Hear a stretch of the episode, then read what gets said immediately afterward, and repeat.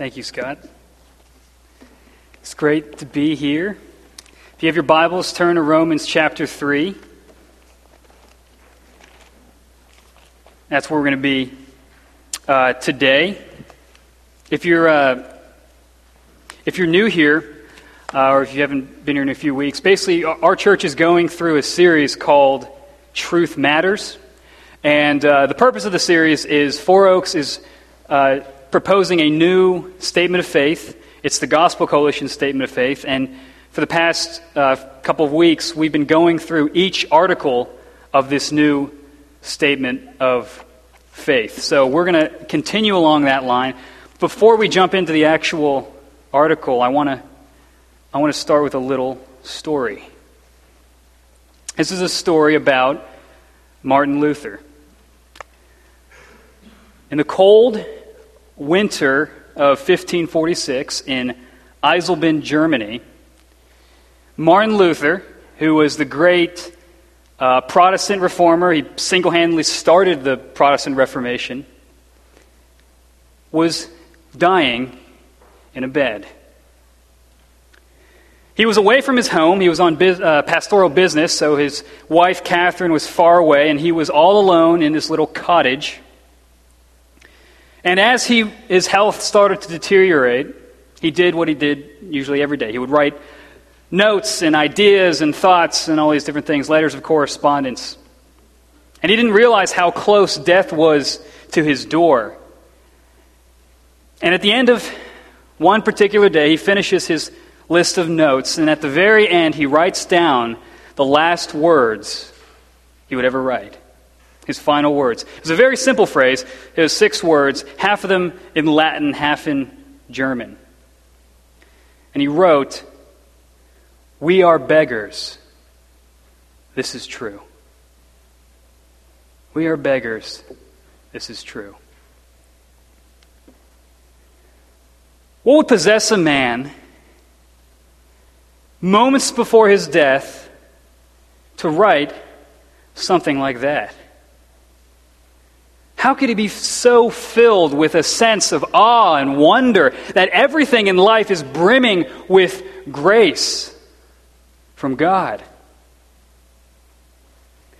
I think it was because of the doctrine that we're going to talk about today.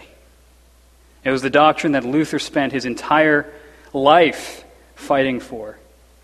And that's the doctrine of justification by faith. How sinners can be justified before God. So I'm going to read to you article number 8 of the Gospel Coalition st- uh, Statement of Faith. This is the justification of sinners. We believe that Christ, by his obedience and death, fully discharged the debt of all those who are justified. By his sacrifice, he bore in our stead the punishment due us for our sins, making a proper, real, and full satisfaction to God's justice on our behalf. By his perfect obedience, he satisfied the just demands of God on our behalf, since by faith alone, that perfect obedience is credited to all who trust in Christ alone for their acceptance with God.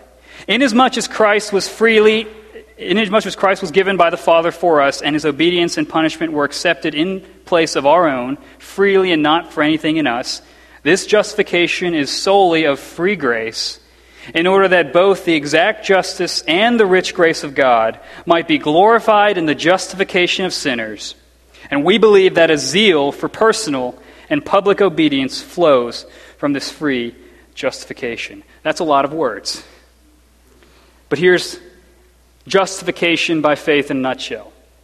We got different components. Justification, the word is a legal declaration by God that a sinner is righteous, blameless, morally upright. And when we say justification by faith, what we mean is that we are declared righteous by faith, by believing in Jesus Christ. Okay, so that's justification by faith. Got that? That's the end of my sermon. Let's pray. Now, I'm kidding in Romans 3, and I'll, uh, and I'll, go ahead, I'll just go ahead and read that and we'll, we'll, we'll dive in. This is Romans chapter 3, where we're going to see this doctrine of justification by faith. We're going to pick it up in verse 19 and go to 26. Now we know that whatever the law says, it speaks to those who are under the law, so that every mouth may be stopped and the whole world may be held accountable to God. For by works of the law, no human being will be justified in his sight, since through the law comes knowledge of sin. But now, the righteousness of God has been manifested apart from the law. Although the law and the prophets bear witness to it, the righteousness of God through faith in Jesus Christ for all who believe. For there is no distinction, for all have sinned and fall short of the glory of God, and are justified by his grace as a gift through the redemption that is in Christ Jesus, whom God put forward as a propitiation by his blood to be received by faith. This was to show God's righteousness. Because in his divine forbearance, he had passed over former sins. It was to show his righteousness at the present time, so that he might be just and the justifier of the one who has faith in Jesus. This portion of Romans 3 is like a little seed. It's dense and it's densely packed, but in this seed is the DNA and all the raw material of a giant oak tree. And Paul in Romans 3 is planting that seed, and the rest of Romans is watching that seed grow. So it's going to be hard to pull out every little thing out of this text, but I'm going to simplify it and, and just bring out three pillar truths or cardinal rules about what justification means. And the three main ideas, the three things that justification tells us first is that justification means nobody can save themselves. Nobody can save themselves. Second, justification means that our only hope is Christ. And third, justification means that God is righteous. So, those are the three pillars that we're going to dig into, and I hope and that, that we would leave here with a, a larger view of God and His glory and the grace that He has shown sinners. So, let's jump in. First point justification means nobody can save themselves. Paul starts by saying, We know that whatever the law says, it speaks to those who are under the law so that every mouth may be stopped and the whole world is held accountable to God. So Paul starts where we have to start. He starts with the law of God. And he paints this picture of a legal courtroom. And in this courtroom, God is the judge, and his standard is his law, and we are on trial. Earlier in Romans 2, Paul says that there is going to be a day where God will judge all men, and that God will give every man what he deserves. So, for a man who is living a righteous life, a man who lives a perfect life, a moral life, a life perfectly in cohesion with God's character, he will receive eternal life and immortality. But for those of us who do not do that, who are unrighteous, who break God's law, there is wrath and fury. And on that day, those are the only two categories that exist. There is no middle ground. You're either in one camp or you're in the other. And this is the backdrop for Paul's argument throughout this entire portion of Scripture. Now, right off the bat, that's an offensive thing. Because none of us likes to know that there's a standard above us. Nobody likes to know that we are accountable to a higher power. Especially in our age, we want to believe that we are the final authority in all things regarding morality, sexuality, politics, all these different things. We are the judge of everything. And we don't want to think that there's a God in heaven, a God of justice. But think about what that would mean. John Lennon wrote in his famous song Imagine these words Imagine there's no heaven. It's easy if you try.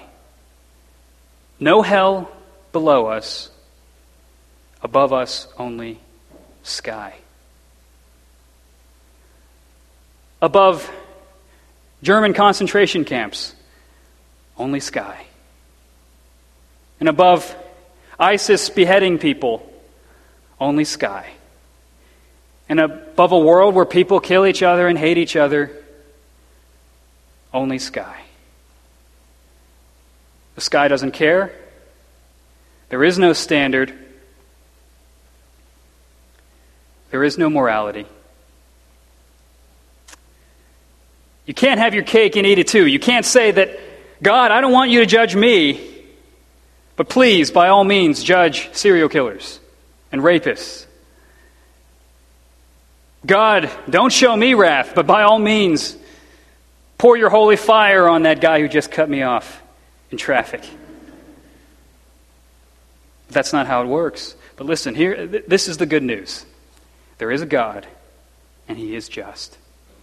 And here's the terrifying news there is a God, and He is just. And we're not. If man realizes, without, apart from grace, apart from Christ, man realizes you're condemned before God's perfect law, and you realize that, you're going to come up with your own solutions. So you realize, okay, I've broken God's law, I fall short. Well, I'm going to work hard. I'm going to get my life together. I'm going to put forth some effort. I'm going to, I'm going to, starting today, follow God's perfect law. And maybe He'll reward me for the effort. But Paul demolishes that line of thinking in the next verse. He says in verse 20, For by works of the law, no human being will be justified in his sight, since through the law comes knowledge of sin. So he's saying that's not going to work. No one can be justified by obedience to the law because nobody can perfectly keep the law. The law reveals our problem, it reveals that we're sinners, but it can do nothing to help us. It merely crushes us. In Isaiah 64 6, Isaiah says something very graphic about self righteousness, about thinking you can earn your way to God. He says that all of our righteous deeds are like a polluted garment. A polluted garment is a cloth covered in menstrual fluid. It's a very vivid and disgusting picture of what our righteous deeds look to God. So there are two ways to be damned. You can be damned for breaking God's law, and you can be damned for trying to keep it on your own. And when we offer up our good deeds to God, saying, This is why you should show me favor, not only is it ineffective, but it's offensive to God. Now, the question is do you believe when he says all this, he's talking about you? This is a hard thing for me because I read this and I go, I understand this, hypothetically speaking. This is true for uh, hypothetical imaginary sinners over there. But when I think about me, that I am this, guilty before God, that the good things that I do can't earn his salvation, that is an offensive thing for me to think about.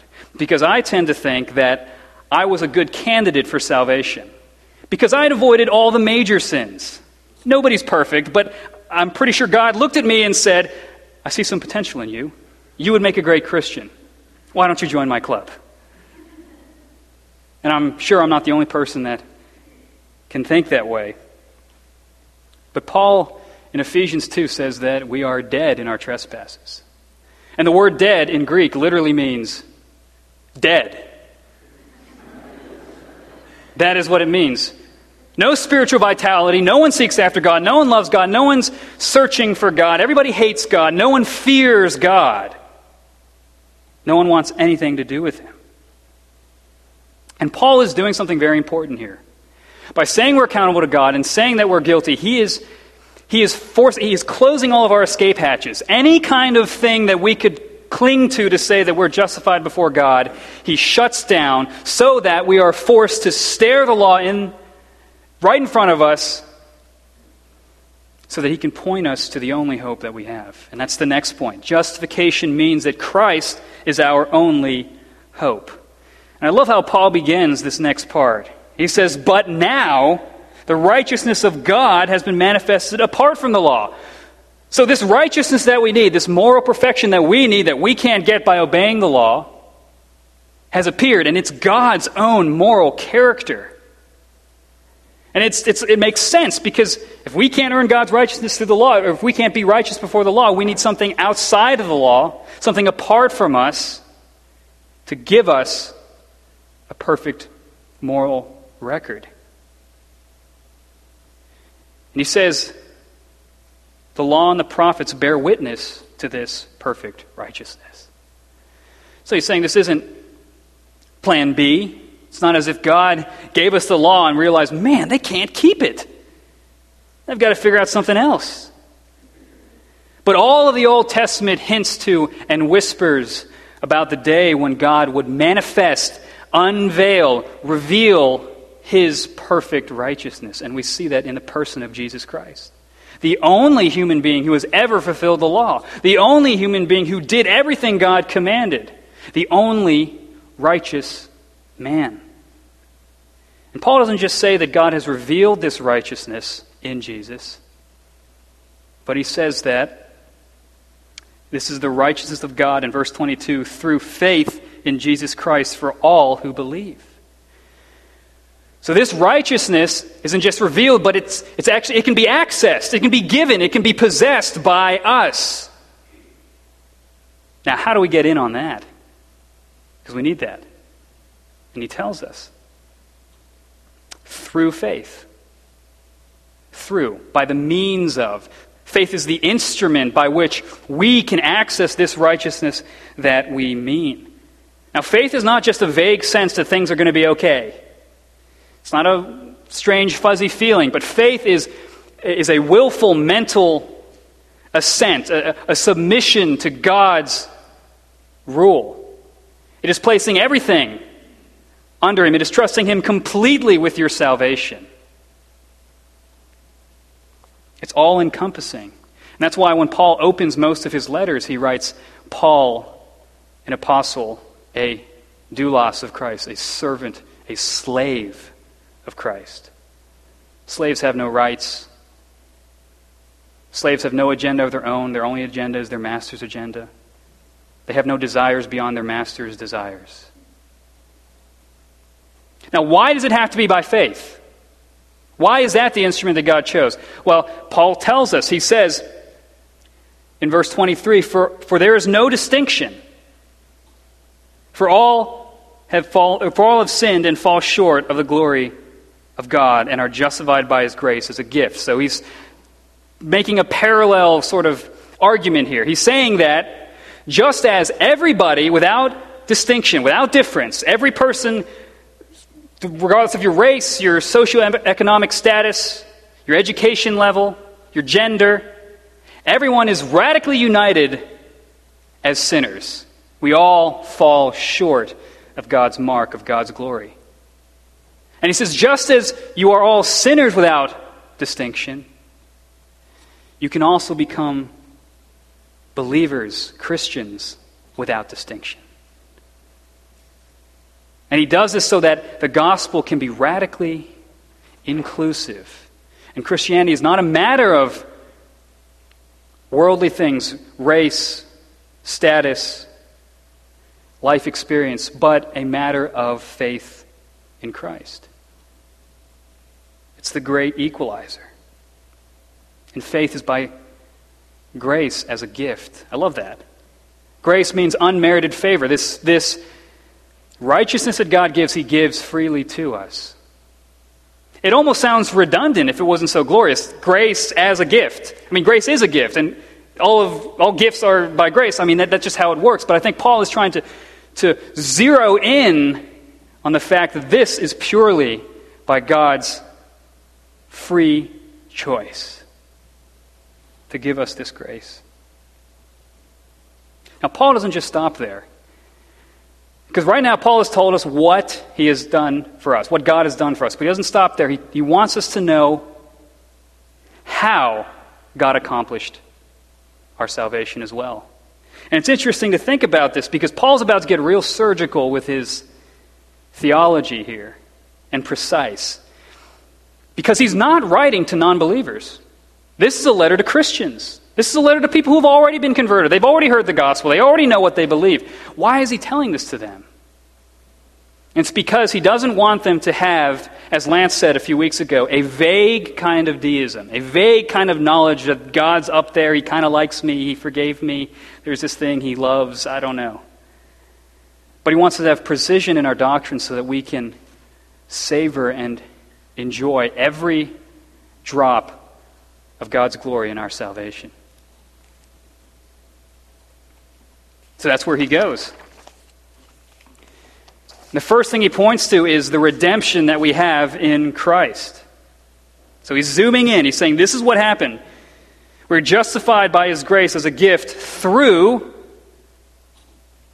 the redemption we have in Christ. Redemption is a very loaded word, and people reading this would have thought about the Roman slave market that would have been surrounding them in this day. And in the Roman slave market, it costs a lot of money to buy someone else's slave. But it costs an extravagant amount of money to free a slave, to buy him out of slavery into freedom. And Paul is using this word so that we understand that we naturally are not morally neutral people waiting over here and God's trying to, you know, reach us, but we, we are people enslaved to sin. Everything about us loves sin and hates God. And so for God to buy us out, he has to buy us with a price. And that begs the question how did God redeem us? How did God purchase us? What currency did he use? And this is the heart of Paul's argument. This could even be the heart of Romans. And if you were just going there, it's the heart of the gospel. This next phrase. Verse 25 the redemption that is in Christ Jesus, whom God put forward as a propitiation by his blood to be received by faith. So the currency that God uses to buy us is not gold or silver, but the very blood of Christ. The precious blood of Christ. This is so important to understand because propitiation has a very specific meaning. The word propitiation means a wrath deflecting offering to God a wrath deflecting offering to God. And people hearing this would have instantly thought about the book of Leviticus. The book of Leviticus is the famous Bible in a year plan destroyer. You know, you read Genesis and you're like, this is great. And you read Exodus, you're like, yeah. And you get to Leviticus and you're like, I'm done. But if you want Leviticus summed up in a phrase, this is what Leviticus, this is the whole point of Leviticus. God is holy and you are not. That's the point. And in Leviticus, there is, in Leviticus 16, mention of a day of atonement for the nation of Israel. Now, we often think, you know, people say God can't be in the presence of sin, and that's true in a sense, but it's, it's not true in the sense that God's like, you know, afraid of sin or some kind of germaphobe with sin. It's more accurate to say that sinners can't be in the presence of God without being vaporized. I mean, you think about when we quoted, uh, when we talked about Isaiah earlier in the, in the, in the, uh, in church today, when Isaiah says, I'm a man of unclean lips and I'm, I dwell among unclean people. And so this Day of Atonement has a very specific function. All of Israel would gather once a year around the tabernacle, which is their makeshift temple, and the high priest of Israel would go into the tabernacle, and he would bring two goats with him.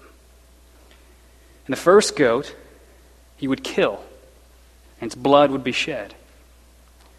And the second goat, the high priest would place his hand on its head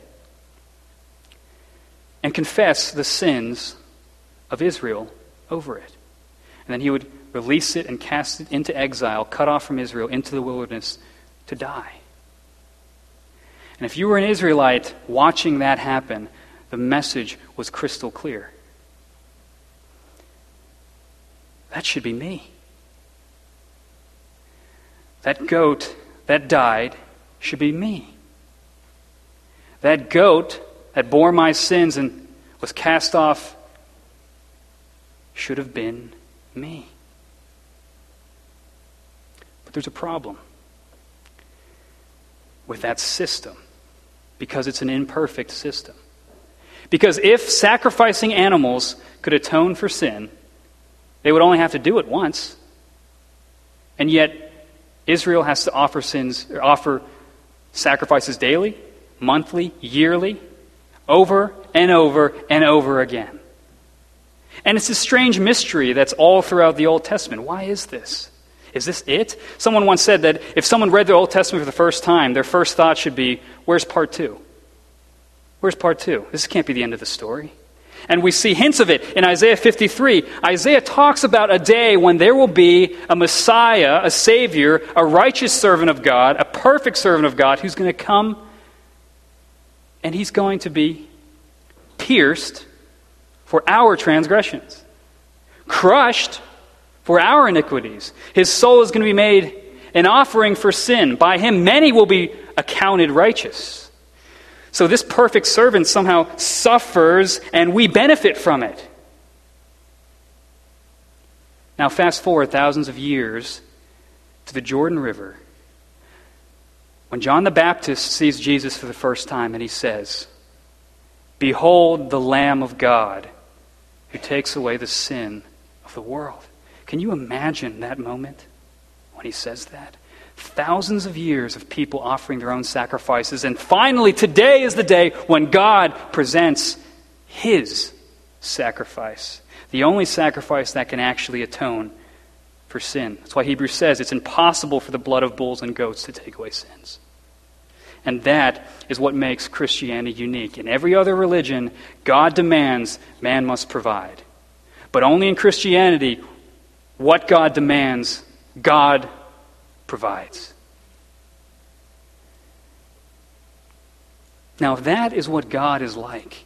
If God is preemptive in his forgiveness, if he is lavish in his forgiveness, and we are to be conformed to his image, what does that mean for us? Paul writes in Ephesians 4:32 to the church, "Be kind to one another, tender-hearted, forgiving one another as God in Christ forgave you.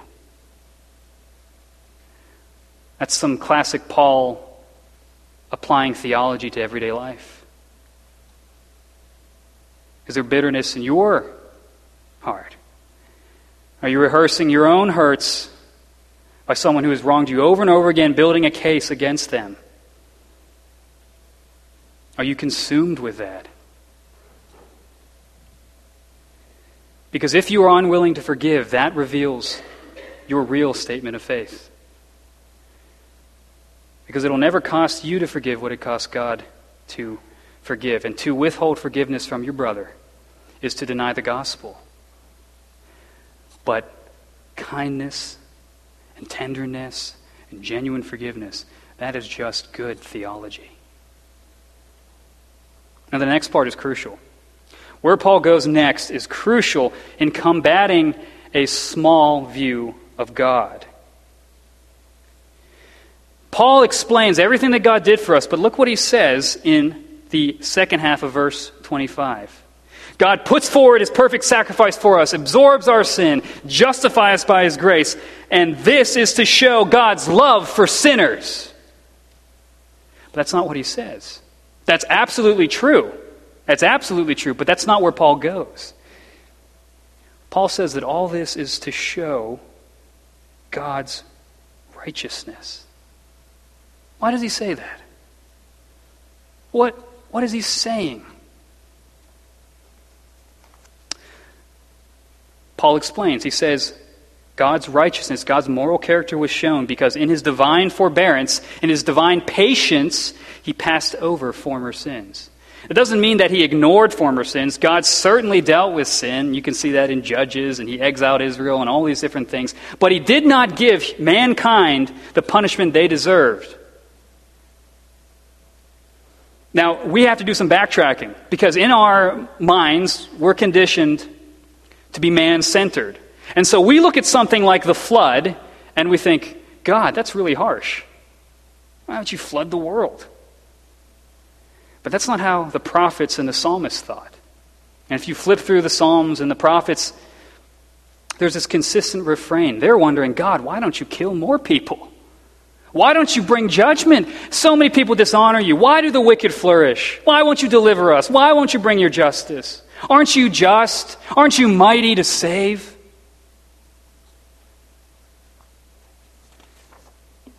This is because we have a misconception that the gospel is a message where God's mercy comes at the expense of his justice. But that's not the gospel. Because on the cross, we not only have a radical display of God's love, and it is a wonderful display of God's love, but it is also a radical and violent display of God's hatred for sin. Think about the cross, it's so bloody and dark and barbaric. And that's because that is God's view of sin, his absolute wrath against it. And if you lose that, you lose the entire gospel. And this is the big idea that the gospel is ultimately something that God did for God. He wants the world to know I am righteous. I w- I haven't punished people as they deserve. It's not because I lowered my standards and have decided to be a little more lenient on sin, but because I have appointed a day when I will deal with sin. And that's why he says, at the present time, it was to show his righteousness at the present time so that God might be just and the justifier of the one who has faith. God says to the whole world, I am just because I did punish your sin in Christ. I did deal with it. It's not pretend. I'm not pretending like you're innocent. I actually dealt with it. And he says, I am also the merciful God because I justified you. I am your justifier. I am the one who spared you because Christ took your place. And so at the cross, God's mercy and his justice are upheld. And God wants to glorify his own name to the nations. That's why Paul says, for his sake, for our sake, he made him, Christ, to be sin who knew no sin, so that in him we might become the righteousness of God. God's perfect life in Christ, Jesus' perfect moral record, credited as if it were ours, and our sinful life credited as if it was his. That is Gospel 101, but that is the truth on which we stand. And that means that if God were to condemn you, to condemn a Christian after his sin has been paid for, for God to do that, he would have to sin. But when God declares you righteous, it is a just declaration because you are righteous in I want to sum it all up. When you look at this entire passage in its totality, notice all the things that God contributed to our salvation compared to us. God's righteousness through faith in Christ. The glory of God, justified by His grace, His gift, the redemption that is in Christ, whom God put forward by His blood. God, God, God, God, God, everywhere saturating this passage. And our contribution is sinning and falling short. And that is the grace of God. The grace of God goes all the way down. When we think about grace, and we often think about unconditional love. But I don't know if we totally understand what that means. Because often we'll think of unconditional love like the love between a father and a child a parent and a child. You think about a father and his daughter. You know, and his daughter goes up to him and he says, or she says, Dad, do you love me because I behave? Or, Dad, do you love me because I'm smart? And that father, if he's a good father, will say, No, I love you because you're my daughter, because you're my girl. That's why I love you. And we say that's unconditional love. And our heartstrings are tugged. But that is not how God loves. Because that is not unconditional love. Think about this. What does he say? I love you because you're my daughter. I love you on the condition that you are biologically related to me, that you are my natural child. You could even say that there's a certain obligation or expectation that a father would love his daughter. But we're not God's natural children. Imagine an orphan. Does that father have any obligation to love that orphan? But we're not even orphans. We're enemies. And the full force of God's grace is that while we were sinners, Christ died for us. While we hated him, cursed him, broke his law, blasphemed his name, God shows us grace. He sets his love on us simply because. John Stott says, God does not love us because Christ died for us. Christ died for us because God loved us. One of my favorite verses is 1 Peter 1:12. And he talks about the mystery of the gospel. And he says it's something that the angels long to look at. I love that imagery. Think about a couple months ago celebrating baptisms and the whole world is distracted by other things, transient things, but heaven is full of angels peering over balconies, looking at people being baptized, going, That is amazing. People being born again.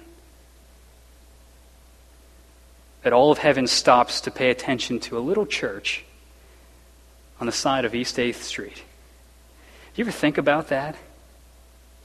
How often do all of these glorious truths dwell in our minds? What percentage of us is captivated by these things? I need to think about these things more. I need to dwell in these things more. We wonder why we're so easily wooed away by lesser things. But these are glorious truths. Are you looking where the angels are looking?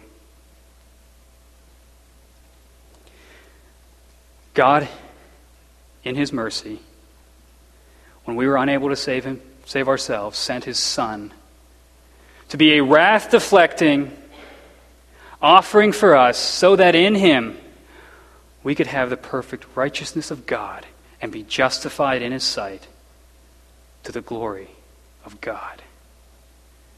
That is good news. We are beggars. This is true. Let's pray.